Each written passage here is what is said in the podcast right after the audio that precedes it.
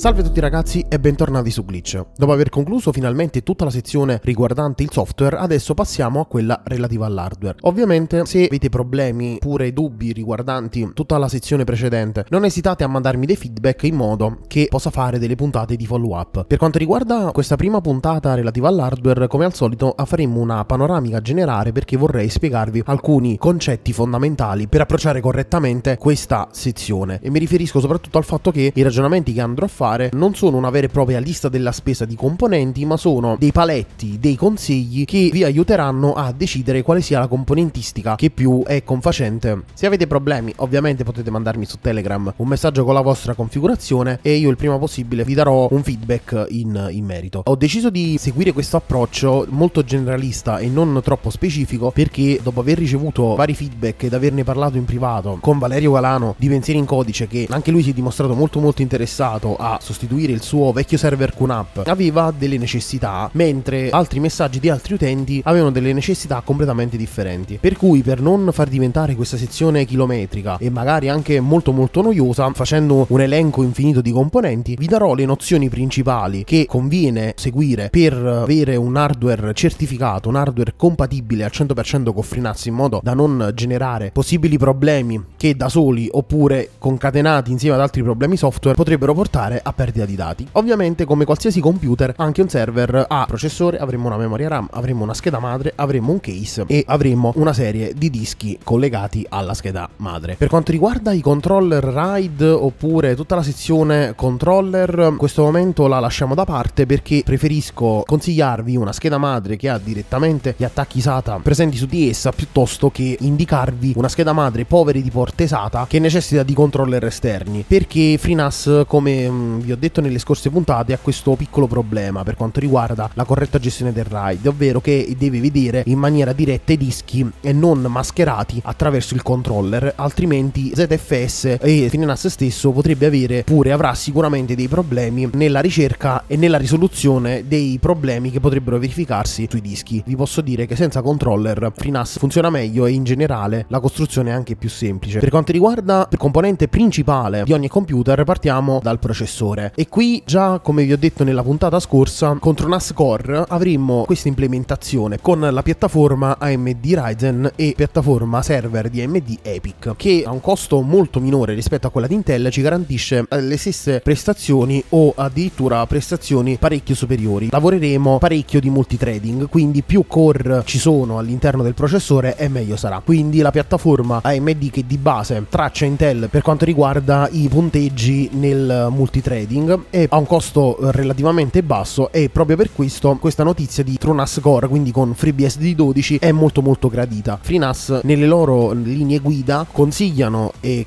addirittura quasi impongono, visto che la documentazione in inglese utilizza il verbo must, che è un'imposizione a tutti gli effetti, di utilizzare la memoria RAM ECC, ovvero con il controllo ciclico dell'errore. Il quantitativo di memoria per un server FreeNAS è almeno 8 GB, ma siamo nel minimo indispensabile, converrebbe 16 o se dobbiamo utilizzare plugin e macchine virtuali 32 GB di RAM a salire in su per garantirci una corretta gestione ma soprattutto per non far soffrire il sistema. Dopo aver discusso in maniera generale di RAM e di processore, altri due componenti fondamentali sono la scheda madre e il case. La scheda madre ovviamente deve ricoprire un ruolo fondamentale perché andrà a gestire praticamente il 90% delle operazioni che andremo a fare sul nostro server e quindi io consiglio di utilizzare una scheda madre non dei classici brand come Asus, eccetera, ma le Astrock serie server oppure le Supermicro, che sono delle schede di un'azienda americana che fa specificatamente hardware per server. Chi obietta per quanto riguarda questo ragionamento, ovviamente, come al solito, non si è fatto conti in maniera corretta dal mio punto di vista per una questione praticamente fondamentale. A parte per quanto riguarda la qualità della componentistica che gestisce le tensioni all'interno della scheda madre, soprattutto per il fatto che schede madri di fascia non server spesso hanno delle porte Ethernet che hanno un processore della Realtek. Ovviamente tutte le schede consumer con processore Realtek non generano gravissimi problemi sotto Windows, ma sotto FreeBSD hanno dei driver scritti molto molto male e proprio per questo potrebbero esserci dei problemi durante il trasferimento di dati. Per questo motivo si consiglia di utilizzare delle schede Supermicro, hanno dei controller delle Intel che hanno dei driver molto molto stabili, oltre a essere dei chip certificati per lavorare appunto in ambito server con FreeBSD. Per quanto riguarda il case, io consiglio un case molto arioso perché i dischi devono avere una temperatura più bassa possibile in modo che possano lavorare correttamente e non vadano sotto stress, proprio perché la temperatura è il nemico principale dei dischi rigidi una delle cose più importanti quando andrete a costruire il server sarà di quanto spazio avrete bisogno. E questo calcolo potrei aiutare a farvelo io, ovvero prendete in maniera molto larga quanti dati producete ogni anno voi o il vostro nucleo familiare di dati importanti, moltiplicate questo dato per due perché così tra quello che andrete a perdere per la ridondanza con il RAID, quello che andrete a perdere con la quota dei dischi per non sovraccaricare ulteriormente ZFS, facendo un per due ci andrete sarete sostanzialmente abbastanza larghi e poi dovete moltiplicare questo dato almeno per 4 o 5 anni, in modo da avere una pianificazione dello spazio disponibile a medio-lungo termine. Perché un server del genere, che avrà un costo abbastanza importante, una volta pianificato e costruito per almeno 4-5 anni, dovrà preoccuparsi solo di lavorare H24 e non richiederà praticamente nessun tipo di intervento hardware da parte vostra. E attenzione al case, soprattutto dove lo andrete a mettere, quindi un posto eh, arieggiato, lontano dal sole, e possibilmente nelle vicinanze di un condizionatore, in modo che d'estate, se la temperatura dovesse diventare torrida, avrete facilmente la possibilità di abbassarla, in modo da non mettere in crisi dischi. Spero che questa puntata chilometrica sia stata di vostro gradimento e le prossime puntate andremo ad affrontare in maniera più precisa ogni singolo aspetto hardware di, di questo server. Per cui non mi resta che salutarvi e ci vediamo alla prossima puntata di Glitch. PS.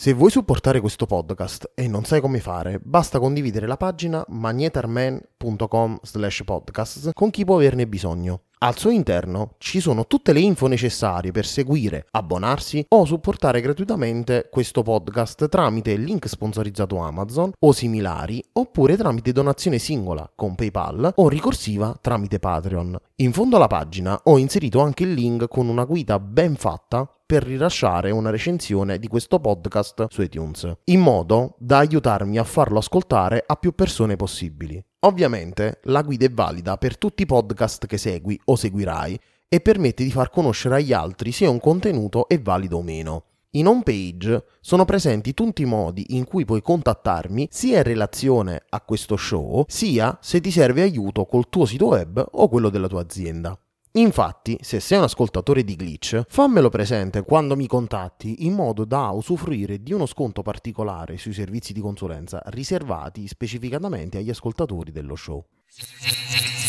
Avete ascoltato Glitch? Grazie.